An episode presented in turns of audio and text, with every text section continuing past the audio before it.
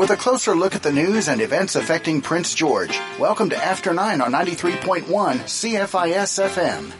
Hi there, I'm your host Rez Krebs. Welcome to Friday's After Nine political panel. We've got Trudy Klassen back, Ah, back on the radio with us.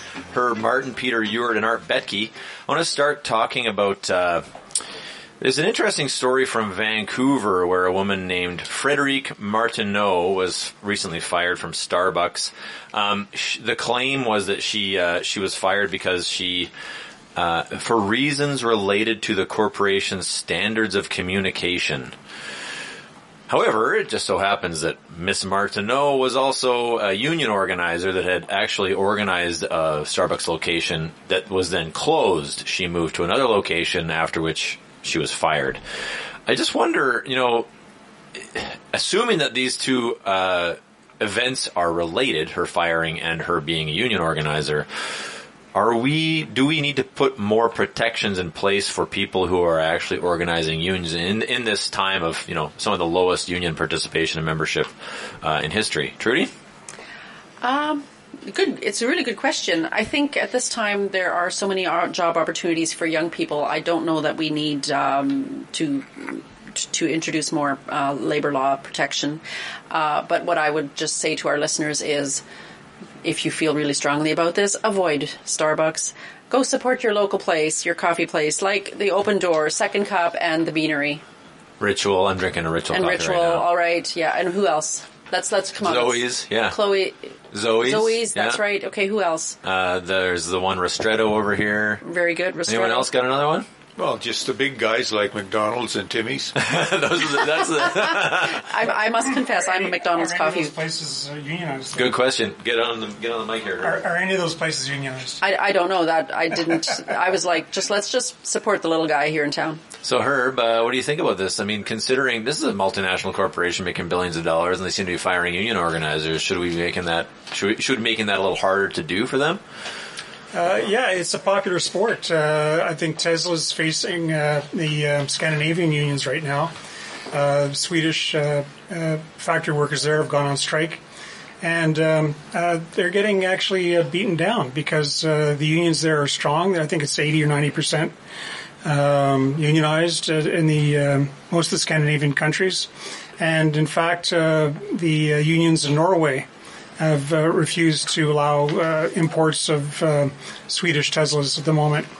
So you know this, um, yeah. I mean, basically, uh, we're going to have to s- stop um, these corporate uh, behemoths from continually trampling trampling on workers' rights, and um, yeah, we've got to start somewhere. What kind of what kind of measures do you think we need to put in place here? Well, I think basically, uh, you, you know, you've got to protect uh, people's jobs if they try to unionize. Um, there has to be a really good reason to fire them. Peter, I mean, she was fired for reasons related to the corporation's standards of communication. I mean, I could imagine maybe she uh, flipped the bird to one of her managers or something, right? It's you know, you never know what this actually means. Maybe there were issues with uh, with what she was doing, but I mean, without uh, a really transparent idea of of you know a certain number of uh, I don't know what they call it grievances or, or you know strikes against her, how do we know whether she's being fired for good reasons or because she was union? Well, I think we have to look at the overall, right? The fact that Starbucks is very anti-union and has done all kinds of uh, measures, you know, to try to uh, stop unions hap- uh, being organized uh, across the continent, right? I think put into that context there, I think that. Uh, uh, you know, we're dealing with a situation here where it's uh, unfair labor practices. Uh, In this day and age, it's crucial for workers to be able to organize unions to uh, as defense organizations for themselves. It's a time of rampant inflation, rapid technological change, uh, job elimination, you know, high rents and so on. The list goes on and on, and it's absolutely essential for for workers to be able to uh, organize and uh, and and def- defend themselves. And in my opinion, it's a it's a democratic issue. You know, the, the, that workers should have the unimpeded right to uh, to to, for, to form unions, and uh, we, we need legislation to make sure that uh, any interference with that, like, like interference in any democratic process, is uh, you know penalized or prosecuted or, or whatever, right? So, so it's a fundamental issue for me. It's a democratic issue, and it's absolutely essential. Like we're going into a period of time right now, like uh, economically speaking, and all this, where uh, young people, especially, are going to have to, you know, definitely organize uh, to defend themselves, defend their uh, their, their life, and, and, and, and so on. So. Art, assuming she is fired because she organized a union, should we be going after Starbucks? Uh, the union is the steelworkers. They filed a legal complaint or so uh, against against Starbucks. They filed a number of them. Uh, but you know, the way she did things and and the things she said would make her very unpopular to any employee employer. Um, you know, she said, uh, you know, okay, you got me there when when the one she organized shut down. Maybe I'll unionize another one. Well, gee whiz, you know. So she's working at another one, and she's already going to do the same thing there. Loose lips sink ships. She should have kept quiet. So yeah, uh, it, it, looks like she was sort of a, a, a crusader on this kind of thing, and uh, she should have just been a little more diplomatic about it. That's interesting. I mean, if I, I just wonder though, like that sets it up so that and it's and it's interesting you know you're talking about herb was talking about the european experience. I heard um, dr oetker i think i've used this example before was opening a, a plant in uh, oh like leamington ontario i think you know southern ontario uh, the, the agricultural belt there. Heinz was closing one down.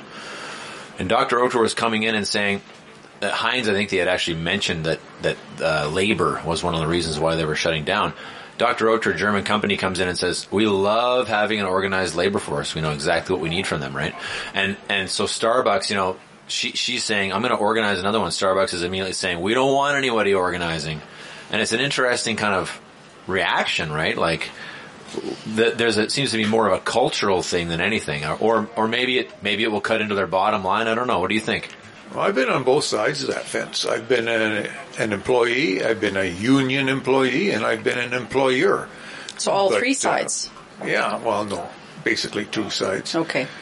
Uh, and as an employer, if if they had uh, organized, my employees had organized, I would likely have shut the company down because there's no way I could afford to pay any more. Uh, the bottom line was a little tight for me.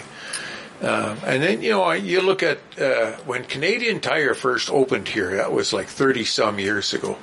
Uh, people were lined up. I can't remember how many were lined up waiting to uh, apply for jobs. And something like two months after the store opened, they went on strike. And if there's that many people and they're that desperate for a job and then they go on strike, come on, there's uh, some something's wrong there. Uh, the, the, job was good enough to apply for in the first place, uh, and uh, none of them actually won. Uh, I think that was two years before that was ever settled, and all the original employees were long gone by then. Hmm. So. That's interesting. I mean, Starbucks is actually, I've heard that it's quite a good place to work, although there has been more um, organizing. Starbucks is like a, a high, a high uh, kind of a famous example, I guess, of, of places where people are trying to organize. What I've heard from organizers is that they often aren't organizing for more money, although that may have changed. This is about 10 years ago, considering cost of living. They're often organizing so that they can have access to more transparency of the workplace and respect from the employer, right? And I just wonder if there's any other comments on that as a as a motivation. Well, uh, in that article, it does mention that there's I think three three Starbucks that are unionized in Vancouver. So I mean, at, at some point, Starbucks has, you know, got to make peace with the union and just deal with it. My- I mean, uh, uh, just to go back and, and, you know other corporations that have uh, really not tolerated unions would be Walmart. Uh, in Quebec, there was one. one Jonquière, right? Yeah, I think so. They shut they, it right down. They yeah they they unionized and then Walmart just shut the, the store down the next day. So you know that's really an antagonistic uh, view of uh, labor relations. I think one one thing that doesn't get often get talked about is uh, is the benefit of, of entry level work and the advantage to the workforce, to the emerging workforce, to young people to be able to get a, a job. Um, at the same time, you don't want. I mean, a decent business won't take advantage of their employees. Often, and I like, and I don't know what uh, Starbucks situation is, but it may be that you know that they're called like they can't plan their lives because they're sort of always on call, or that they get weird shifts over the week, uh, over the weekends, and so you know they can never plan holidays. Like that might be at, at the root of that, and if so, I mean, and and like I said at the beginning, it, the it's the labor market right now it favors the employee. And so I would, this is a great time to do what you can to get your best deal. So That's an interesting point. All right, let's uh, let's move on to another kind of big topic here. Um, the it seems like all three parties here in BC, the big parties, have been coming out making their claims about the carbon tax in in advance, well in advance of next year's election. Uh, BC United and Conservatives are both claiming the NDP is basically taxing British Columbians into poverty, uh, and David Eby's doubling down, saying like we can't we can't remove this tax from carbon. This is a central plank in our carbon re- reduction program, and if, if we're to um, have any chance of of reducing the number of forest fires and reducing the number of floods happening here in BC, we're going to have to deal with with the climate. I got two questions here, Herb. Uh, one, do you think that this attack by the opposition parties is is going to be effective and is going to work for people? I mean, it's pretty popular to attack a tax, I guess. And two, what do you think about actually the effectiveness of the carbon tax in terms of the the policy goals of reducing uh, of, of of kind of putting the brakes on climate change? Well, okay, it's a bit of a complicated answer, but first of all, the carbon tax actually works. So um, the um, uh, it has curbed uh, use of, of fossil fuels in BC. The trouble is that population keeps growing faster than um, than the than the uh, cutbacks from of, of fossil fuel use. So it's curbed per capita use, but It's- it- aggregate use continues, to rise. continues to, continues to rise. So th- this, the second problem with this is that um, Canada basically is a net importer of fossil fuels. We export uh, we export crude oil, um, but we import about a million barrels of refined products every day. So if we took the tax off, uh, you're going to see consumption rise. Consumption rise, prices will rise. So actually, it's going to have uh, the reverse effect. It's it's it's uh, it's intuitively you think, oh, and we're you know the the, the, government's the bad guy here. Uh, basically, take the tax off, and we're going to have cheaper fuel. But that's not the way it works. Basically, the consumption will increase, prices will rise. We we have no way around that because we don't have enough refineries. And um, so, really, uh, it's kind of uh, uh, it's, it's it's a sad state of affairs. But yeah, we're there's there's water everywhere, but not a drop to drink. Right? We've, we're we're hoisted on our own petard. We've we've we've basically pursued a, a policy of exporting crude oil over the last thirty years, and at to our own detriment because we don't have enough diesel, we don't have enough gas. And in fact, the the numbers in the states are dropping also. That's where we're getting it. And the largest refinery is owned by Saudi Arabia in the states. So, and as a result, if you look at crack spreads, which is how much money the refineries make, they've been rising dramatically. The profit, you mean? The, the profit, yeah. So the the the, the, the cost between uh, a barrel of uh, Crude. uh, of crude oil and refined oil uh, hit uh, almost a dollar last summer, Wow. right? And so now we're talking, uh, you know, reducing 13 cents of government tax. Uh, we're not looking at the right place. So we have to do everything we can to try and re- reduce our use on fossil fuels because we're just being held to ransom. All right, we're going to have to take a short break. We'll be back after these messages with more conversation about the carbon tax. Hey world, this is Michael Franti. This is K'naan. Four in the dark. Gogol Bordello. Hi, I'm Natasha Atlas. Greetings, this is Daniel Stevens. Justin Adams. This is Steve Riley of the Mamou Playboys. Talvin Singh, you're listening to Free Range Radio. Steve Berlin, Cesar Rosas. We're from Los Lobos, and you've discovered music with no borders and no boundaries. This is Cal Code. The best artists in the world come home to World Beat Canada Radio. Join me each week for a ride on the global side. World Beat Canada Radio, Monday nights at 8 here on 93.1 CFIS FM. Are you a leader who wants to take their leadership to the next level? Do you have an emerging leader on your team who needs support? At Pivot Leader, our Leaders in Business program combines leadership training with one-on-one coaching to help leaders just like you. You'll learn how to deal with people better, handle conflict, hire and keep staff, delegate more effectively, read financial statements, and learn coaching skills to move your team along. There's a less stressful way to improve your outcomes. We can show you how. If you'd like to be a better leader, reach out to us today at pivotleader.com. Pivot Leader will help you grow, train, and sell your business. Eat healthy and fresh at Homesteader Meats. Founded by Ben and Rosella Clausen in 1982, Homesteader Meats has two premium quality meat and gluten-free products plus Wednesday is Seniors Day at Homesteader Meats. Seniors 55 and over save 10% off regular prices. Single portions are available in most items, including pierogies and sausages and are half-pound packages off ground beef, ground pork, stew meat, and meat pies. Everything from rouladen to patties is at Homesteader Meats in two locations, College Heights and Park Hill Center. Forecast from Environment Canada. Morning fog patches, then mainly cloudy. Wind up to 15k. A high of zero with an afternoon wind chill to minus six. Tonight partly cloudy, becoming cloudy with fog patches developing after midnight, a low of minus five. For Saturday cloudy, a risk of freezing drizzle, and a high of minus one. Keeping you up to date on current news and events in and around Prince George. This is After 9 on 93.1 CFIS FM. So, Peter, do you think, uh, do you agree with Herb there? You know, we either put the tax on and take that money and, and put it back into, you know, maybe non-carbon based energy, uh, infrastructure, or we take the tax off, people are paying the same amount of money and that, that profit ends up in the, the refiners' pockets. I mean, which, which of these do you prefer?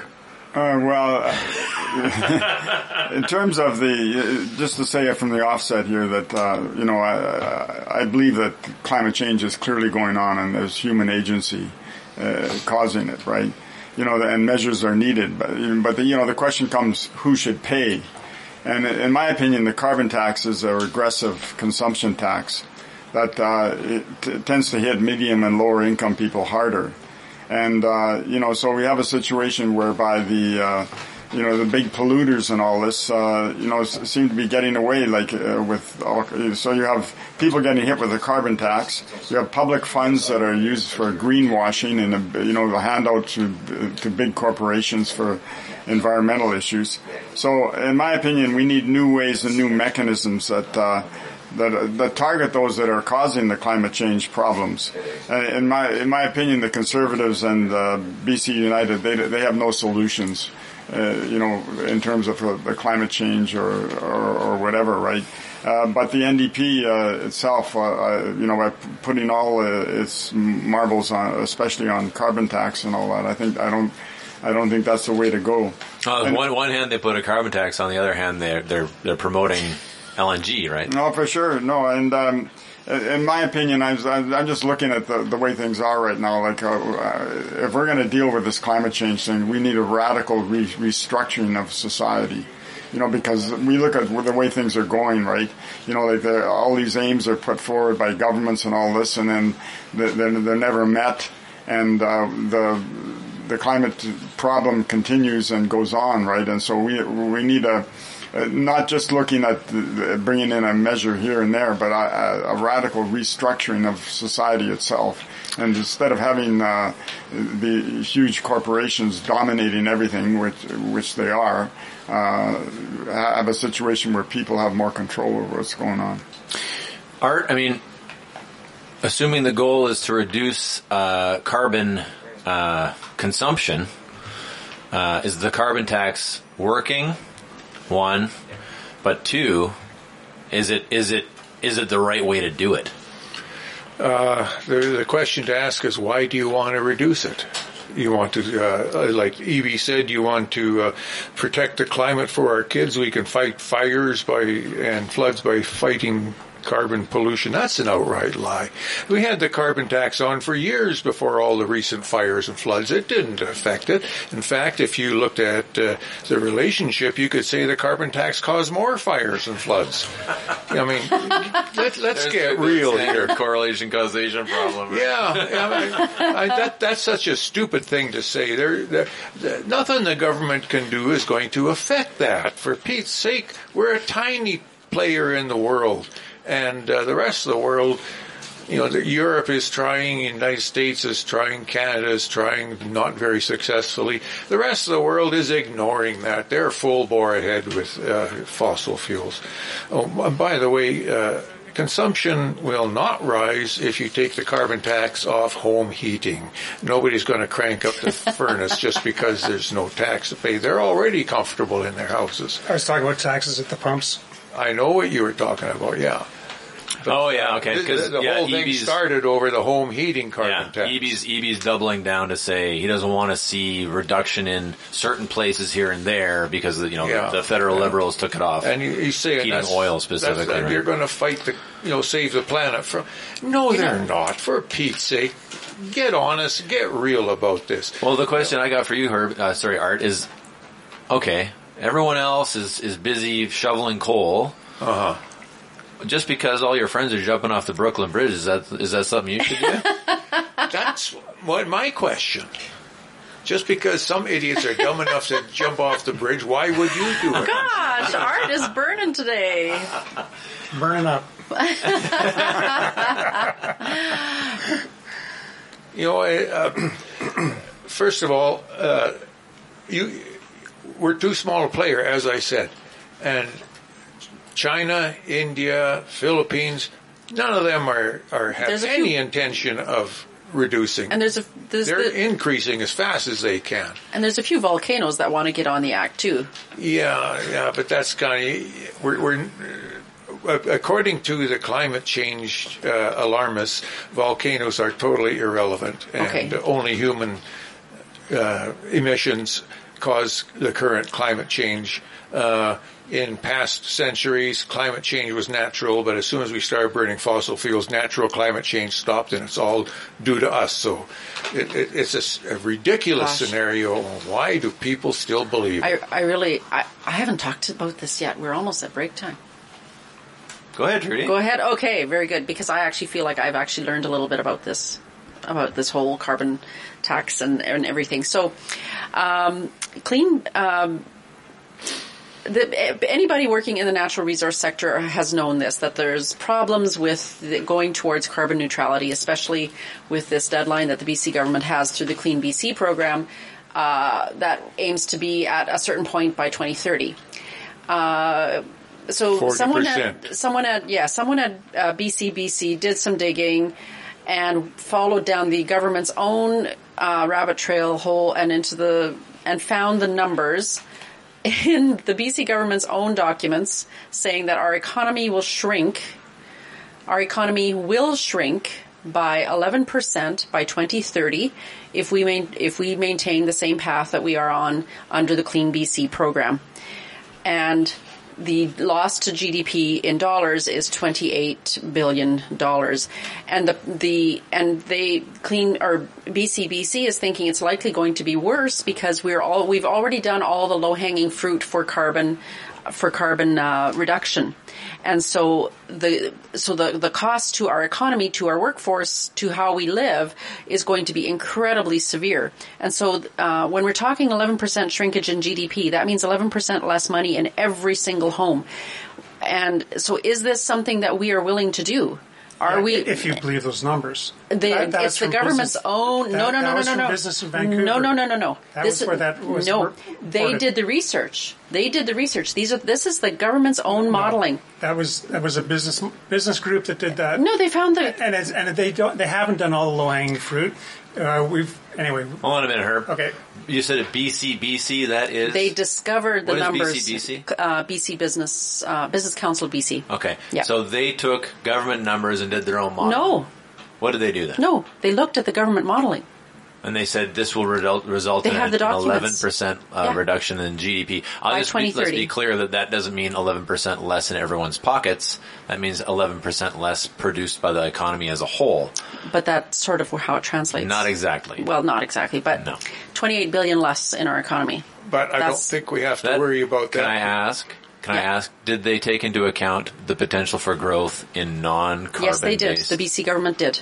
The BC, the BCBC, who did, who's No, The BC government did. So the, the BC government actually has said that, that, that the Yes, they are saying that, but their own numbers. No, you can't get away with this, Herb. It's, no, I'm it's not in their own numbers. anything. The, the economy has actually improved with with the carbon tax. So, I mean, you, you're basically using a business group's uh, prognostications for the future, saying that there'll, there'll be a potential loss of 28 billion if we keep going down this road. So they have spoken to all the deputy ministers, and that's the exact argument that the deputy ministers are giving them, and that's the exact answers that the uh, the a lot of the ministers because they don't want to believe their own numbers.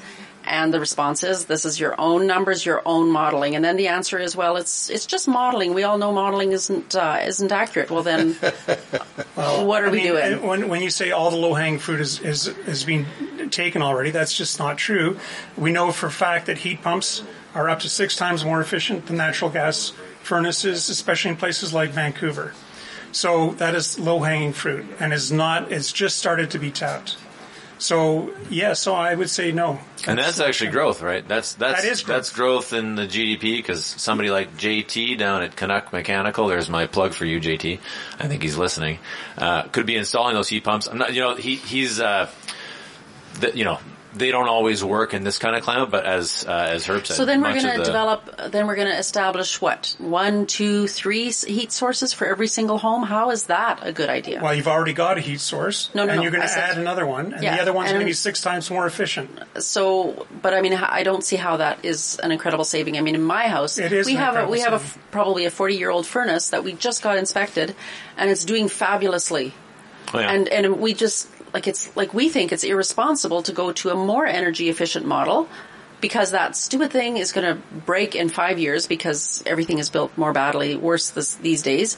And this 40 year old model has probably uh, been more efficient over time if you consider the manufacturing of new ones than any new model. Those are important things to consider. We got to take a break. We'll be back after these messages.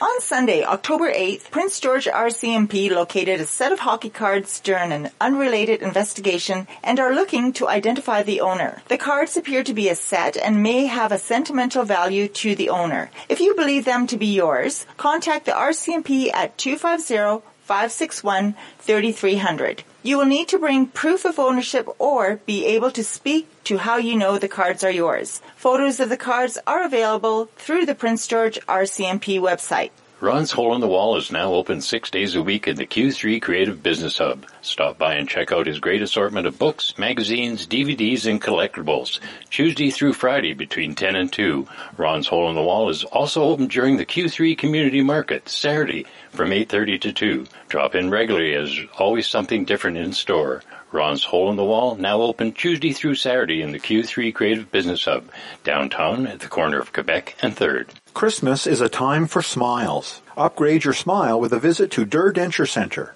Durr Denture Center offers a full range of services from partial dentures to complete dentures. Same day repairs are also available. Durr Denture Center is located on the third floor of the Victoria Medical Building with easy elevator access. Come in for a free complimentary consultation and get your smile upgraded for Christmas. No referral required. Durr Denture Center in the Victoria Medical Building. Call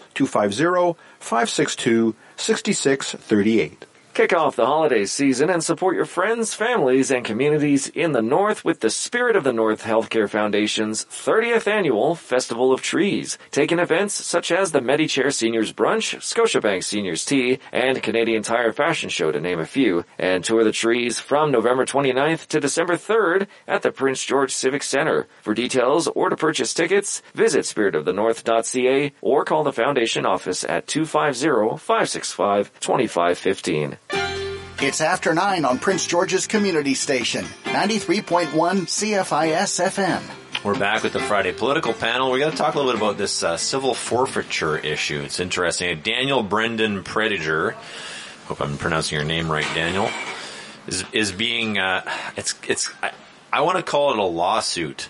I think it's a lawsuit, but the province is is is uh, trying to claim that uh, 14 properties that he owns in Prince George are the were purchased with the proceeds of crime, specifically drug crime, and they are pursuing him to forfeit the, those properties.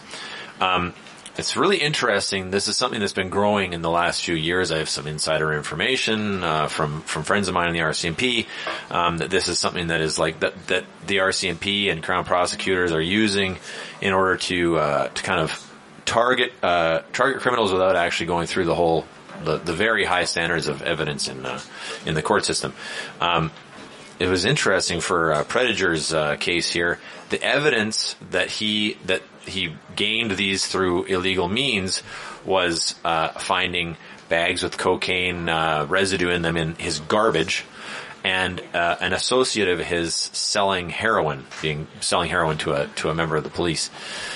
Peter, what do you think about this? I, I, I wonder whether this is like, you know, on one side it sounds like an interesting way to kind of cut organized crime off at right where they right where they live, you know, like in in the cash that they make from these from their pro, from their criminal activities. On the other side, you know, somebody going through my garbage might find all sorts of things and decide that they want to take my house from me. I don't know. yeah, no, there is a real issue here in terms of uh, you know civil civil forfeiture and. Uh, uh, the power of the state, right, in terms of being able to seize assets and, and so on, where they don't even have to prove that you're guilty or even connected to the crime or in, in, in any real way.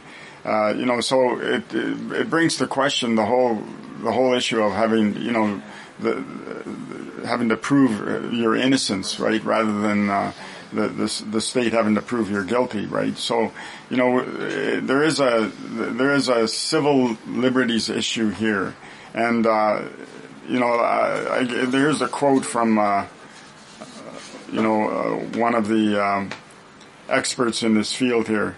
We see it time and time again. She's uh, this expert say to say we would introduce this kind of tool, which is a civil forfeiture tool and not expect it to produce abuses would be ph- phenomenally naive. And there are examples of this, like uh, there's a little little mentioned example of how it was used politically back in the 1940s, uh, 40s, 50s, and all this, where, where uh, you had a, whole number of uh, there were often Ukrainian community centers and libraries and and so on uh, that were uh, anyway they were left wing and they were sympathetic to uh, Soviet Union and so on. And the liberal government, the federal liberal government, seized those properties and took them took them away, bang, bang, bang, bang, like that. You know, and uh, that's the kind of danger that I think that uh, civil liberties people are saying that when you undermine the uh, you know the the whole issue of you know the state having to prove that you're you're you're guilty, then you, you open the door for abuses of various kinds. All right, what do you think about this tactic going forward? You know, fighting we're in a, we're in a drug crisis, right? These guys are, are profiting off of this drug crisis. Do you think we should hit hitting them in their pocketbook? Ah, you got to go after somebody, uh, you know. And but if you if you want to take all that much property from some suspected dealer you better have a pretty good paper trail. You better have a really good evidence trail. You know, be, to, otherwise it's it's a travesty of justice to take away from him. I mean, uh, I'm sure there's a lot of people in this town. If you inspect their garbage, they've got uh, illicit substances in it. Uh, so uh, you, you need pretty good proof. You need more proof than that. So. Uh, as far as Mr. Prediger himself is concerned, I think he's a pretty good businessman. well, 14 homes? 14 homes, and they say he's only been dealing for seven years, so, and, and it makes sense to invest money in property, and then recently the big spike in uh, property values, yeah, he, he's a good businessman. So may, maybe it's uh, it, maybe it's just that. maybe it's, fixing it's the not housing the, crisis. Hey. Pardon me? Maybe we should put him in charge of fixing the housing crisis. well, he seems to be doing pretty good at it. Yeah, yeah. Uh, so you know, maybe uh, maybe it's not just the drugs. Maybe he's just, on the other hand, a good businessman. Trudy, what do you think about this? I mean, it, Peter mentioned the slippery slope. Uh, I mean, Art seems to be kind of wondering whether or not you know where where do you get the cash? Yeah, I think. I, mean, I, I think we probably this is probably something we all, most of us would probably agree on. Like this is a slippery slope, and uh, after a year in, polit- in in government, I trust government less than I did before. So I'm sorry, I have to concur with, with what Peter said. You don't want to give governments power to do things without like really considering how can this be abused and uh, and so I agree with Art like okay how much evidence is there? And uh, like all of us want to to reduce um, uh, you know drug crime especially but but I mean i- the danger the risk of abuse is, is something serious and we have to look at that so I mean, so the you know in the paper they say an associate of his sold heroin to a to a Yeah, that's like, fr- that's a little bit flimsy. But I wonder, you know, I like the police on who the are doing these these investigations understand that the importance of evidence. I'm Yeah. sure they have like some kind of videotape of this guy going to Predator's house, picking up a bag, walking out with the bag, selling that bag to the Well, cop. You know what so I mean? So what's the procedure for the civil forfeiture? Like, do they just do they have to go f- in front of a judge? Like, it's a I don't civil, know very it's a civil about. suit, right? I mean, that's that's how I understand it. I want to go to Herb though. What do you think about this uh, as a as a method of targeting organized crime? Well, uh, Al Capone was actually finally caught by ev- tax evasion. Yeah, So, you know, whatever works. How many people have died of overdoses in the last six years in Prince George? tens of thousands. I mean, not, not over, across across Across, BC. across Yeah. BC, it's been uh, about over 10,000. Uh, and Prince George, I think there were 38 last year. Yeah. So let's say you use an average of 30 over the last six years, 180 people dead. Uh, if this guy's any way involved in any of those deaths, I would I would wholeheartedly uh, approve of any tactic to take him down.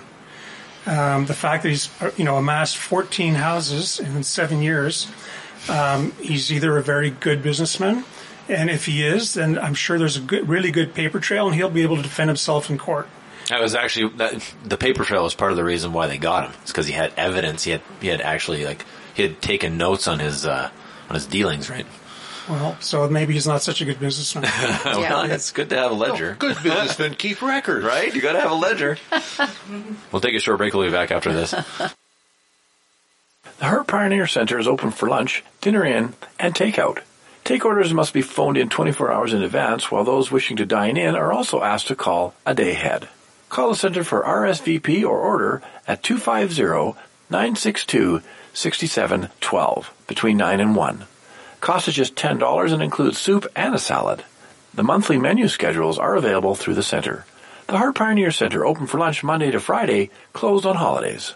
Studio 2880 has another watercolor painting workshop on their schedule from Lori Ann Maley Bell. The Full Moon Workshop Saturday from noon to 3 will utilize black watercolor paper and gouache paint. Cost is $55 with supplies included. Register by calling Lori Ann at 780-720-3587. Full Moon Workshop, the latest watercolor workshop for beginners with Lori Ann Maley Bell, Saturday from noon to 3 at Studio 2880.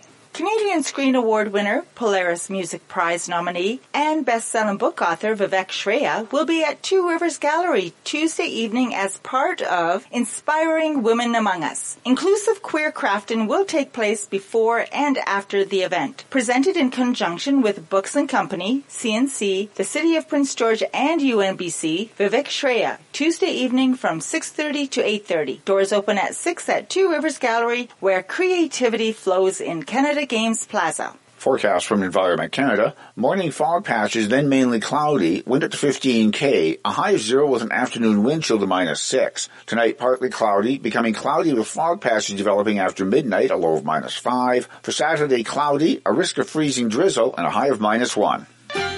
Featuring the people who make things happen in Prince George. You're listening to After 9 on 93.1 CFIS FM. Back with the Friday political panel. We're going to move on to talking. Kim Richard Nossal uh, came to town last night, uh, gave a talk. Uh, he's kind of a he was kind of a big deal in political science in the '90s, and when I was going to school. Um, his current argument is very. Uh, I mean, Peter was saying at the break, it's kind of black and white. Hey, Trump is bad, Biden is good. But it's an interesting question he's addressing. You know, here we are. The 90s and early 2000s, it was pretty clear that the United States had kind of won the Cold War and was riding high. We were living in a, what, what we would call a unipolar world. One, one superpower. Now it's not so clear. We've got the United States, but then we've got the BRIC countries, Brazil, Russia, India, China. South Africa is, is often mentioned in there. I mean, China is certainly a, a competitor uh, in terms of the ab- absolute ability to, you know, influence uh, around the world to the United States. And I guess the question I've got is, what are we going to do as as you know America's hat? Uh, how are, how is Canada supposed to be interacting in this multipolar world? Do we just have to follow blindly along to what the United States is continuing to to do? Um, in the '90s, I remember Paul Martin in the '90s and, and early 2000s saying, you know, in order for us to influence places like China um, we need to be able to open trade and, and show them the benefit of trading with us. We're the democracies, they're the dictatorships. If we trade with them, their people will see the benefits of democracy and slowly it will change over. That ain't worked, right? Sorry, bad bad grammar. That has not worked. Um, and I just wonder, what are we supposed to do in this uh, multipolar world as Canada, a very tiny power, as uh, as Art was saying earlier. What do you think, Art? Uh, since uh, World War II, the United States has been the dominant power in, in the world, and it has uh, basically been the world's policeman.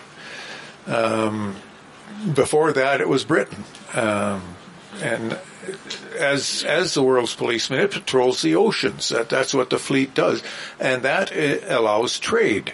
The intercontinental trade between Asia and North America and Europe and Africa, uh, that's all possible because the sea lanes are safe. Uh, when you remove America as the dominant power, if they lose their position as the international policeman, who's going to take their place? Uh, China is already uh, agitating to become the power in that region, but will they extend to the whole world? I don't know. Uh, I think uh, what I heard about the Obama administration, uh, President Obama had the idea that uh, it was America was bad. it wasn't right for America to control the world economy that way or be in so, so much control. And he wanted to split up control into regions like uh, America would dominate uh, North and South America, the European Union would look after Europe, uh, Iran would look after the Mid East, China would take uh, uh, Asia and probably Africa, India would look after itself, and everybody would have these regional powers and nobody would be dominant. Well, I think we've moved toward that, but the United States is, seems to be sinking faster and faster now. Uh, this fellow, he didn't like Trump. He's saying that if uh, Trump or another Republican government gets in, that will be the end of the United States. No, it's the other way around. I think uh, if the Democrats get in again, that'll pretty much be the end of the United States. So. I mean, it's it's funny you mention Obama. You know, he may have had have said these things in public, but you know, things I know that drone strikes went up massively while he was. A, oh yes, right. It was. It wasn't like he was some some uh, goody two shoes there. He was certainly flexing American military muscle all around the world. That's right. right. Yeah, definitely. Trudy, what do you think about this? I mean, where the question is, R brings up some good points about what the other powers, how how they may act. What's Canada supposed to do here? We do need do we need to hedge our bets and actually kind of see what else who else we might have to support in the future? Or we stick with the United States? I don't think we have any choice really, uh, just simply by virtue of the very long border we share with the U.S. And plus, we, I mean, there's so much heritage and, and that we share. So I, I don't see that as an option. I think, I mean, in so many, I mean, you know, we're, we're sitting here as a country. Our, our prime minister has said there is no Canadian identity. And I would really beg to differ on that. Um, I think Canada does have a role and and we need to sort of figure out okay so who are we? What do we stand for? And there's a lot of things that we stand for. And just because perhaps our current government prefers not to consider them as important as as we all believe they are things like rule of law things like um, democracy things like taking care of our most vulnerable all of this i mean um, uh, we're, we're a country of entrepreneurs. We we celebrate innovation. Like these are all things that that we are, and how does that play out in our in our in the rest of the world? I mean, surely we can be somebody who champions these things, and um, and maybe in a different way than the U.S. Because if you, I mean, I, for my part, I like I know what I, I, I understand what's happening and the fact that the Americans have like that they're losing their political power around the world is very concerning because it's going to be volatile because no power shift happens without I mean, people are dying. I mean, it, it, like this, this happens. And I think we're blind to, to not understand that. And, but I do think that, I mean, this isn't something that I've thought about a lot, but I do know that we have a country and an identity that is worth preserving and promoting. And I guess the question is how best to do that, Herb. I mean, in this in this multipolar world, do we dare uh, go against the United States? Should we continue thinking that the way to spread democracy is free trade? Well, I think there's there's definitely an argument to be made for free trade. I mean, if you look at China and you look at Korea, uh, we've engaged China in, in, trade, and, and Korea we haven't. And I think we're probably vast, North Korea. North Korea, sorry. and um, uh, yeah, I mean South Korea traded and North Korea didn't. So you can see the effects on those two, two, two countries pretty dramatically. So there, there is an argument for that. There is an argument that I mean the American dollar is still the uh, world's currency, and the American military is still by far uh, more important and powerful than any other uh, uh military in the world. So I think uh, we can we can go a long way, but we, we can sort of uh, forge our own path. But our path has always been multicultural. So I think when Trudeau says there's no typical Canadian identity, that's what he meant. He meant that it's multicultural. And I think that's why uh, Trudeau is hated by Modi and he's hated by China because uh, if Chinese or Indians have any money, they usually emigrate to, um, among other places, Canada. So we're still looked upon as a land of opportunity by people around the world and we are benefiting uh, from that in terms of real estate. So uh, Toronto, Vancouver. Uh, I mean, the, the downside is it's it's very difficult for, for Canadians to afford houses. The upside is we've got an incredible construction uh, boom going on and right across Canada, and we're uh, we're attracting what another million people last year came to live in Canada. So uh, I, it's not all bad. I mean, there are problems, but I think we can deal with them. All right, we got to take a short break before we hear Peter's thoughts on this topic. Two Rivers Gallery has registration available for their winter programs. Favorites are back, like Beads and Bannock and Saturday Morning Art. Plus, there's a brand new program, Chainmail 101.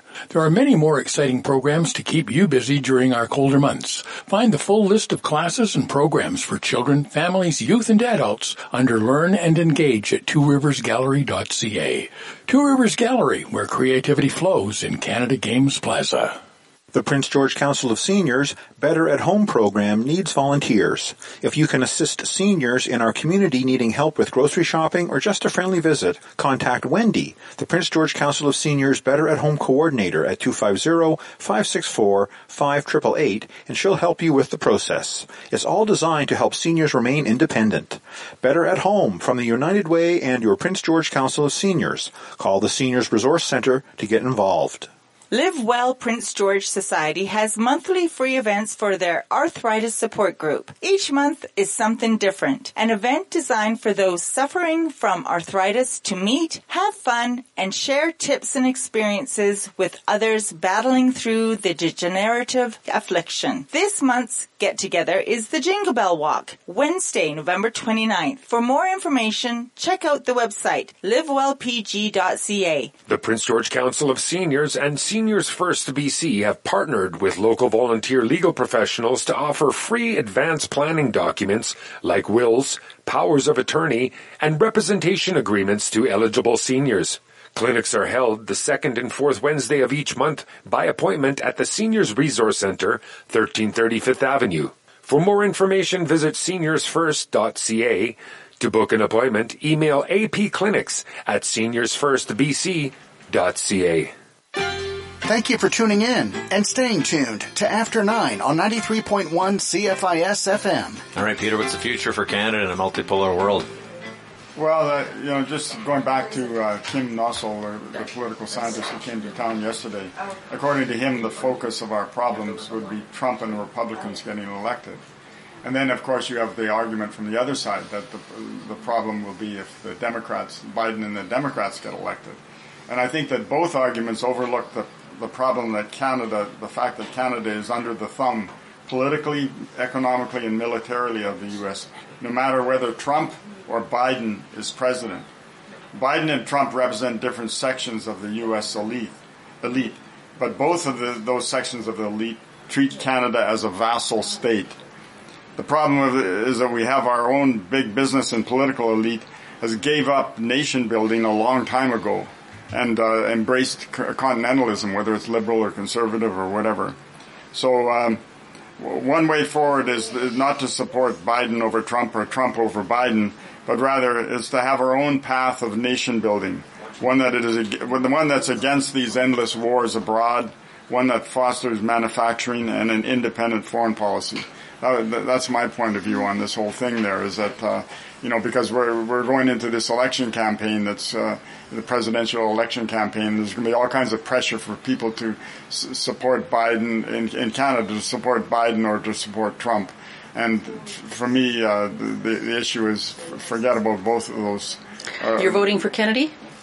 Or going to encourage? no, no, no, no I, I, I, we'll we'll see what, what emerges in uh, in, in, terms primaries, of the, yeah. in the primaries, but. Uh, uh, the, the critical thing is that we focus on our what Canada itself is going to Mm. do is in terms of nation building, Mm. because uh, the, the too too often the elites of in Canada have given up nation building, de- developing manufacturing and so on in Canada, and are just are, are just happy to sell out the country and and so on. Okay, well, we, I want to just take a quick poll here. We only got a few minutes left. The speculation tax, which is a, a tax that was, I believe, only in uh, the lower mainland originally, um, put on to uh, people who are kind of buying homes uh, and flipping them, trying to make some uh, make cash off of it. Um, uh, has been expanded to 13 new municipalities, mostly in the southern interior and on the island. There's a lot of uh, kerfuffle going on with uh, mayors from those municipalities.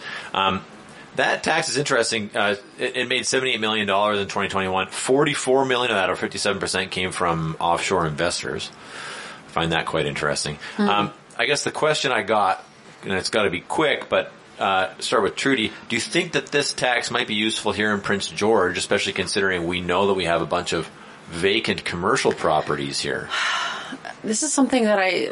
I've, I've been meaning to look at because I'm also concerned and have been for years about the number, especially downtown where you've got so many da- uh, vacant buildings. And so I think I'm going to plead the fifth or whatever. we don't have the fifth in Canada, but uh, I'll plead ignorance on because you have to be really careful that you don't discourage investment. However, at the same time, you have to make like our downtown isn't viable when we have so many empty buildings as we do right now, and you can't blame everything on the hard to house. So, Herb, speculation tax. Uh, yeah, it's probably good. And um, I mean, it it's, might be a little embarrassing, but I think the mayor owns an empty building He does. He does. At least one. yeah, and uh, you know what, I, what I've been hearing from folks like uh, Zukowski, for instance, you know, some speculation on this is that the downtown empty buildings are being held by corporations who maintain high uh, rents that are way outside the market um, in order to keep them vacant and call that a loss against their books, right? Peter? Uh, yeah, no, I, uh, I, I, don't, I think a speculation tax is, uh, could be a positive thing.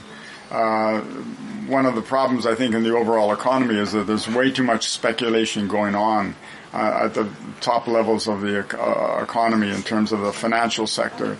T- too much focus on the whole financial sector and not enough on uh, the sections that create real value for the economy. So uh, I, I'd, I'd be in favor of it. All right, what do you think about a speculation tax for Prince George? I'm not really in favor of it. I see these empty buildings downtown, uh, and uh, boy, I, I I think they're empty because nobody wants to rent them. I, I, there's a talk that the owners keep the rent so high that nobody wants to rent them. Well, boy, just the taxes alone on them are humongous. Uh, I mean, you look at the Northern; it was a thriving business for decades and then it went out of business.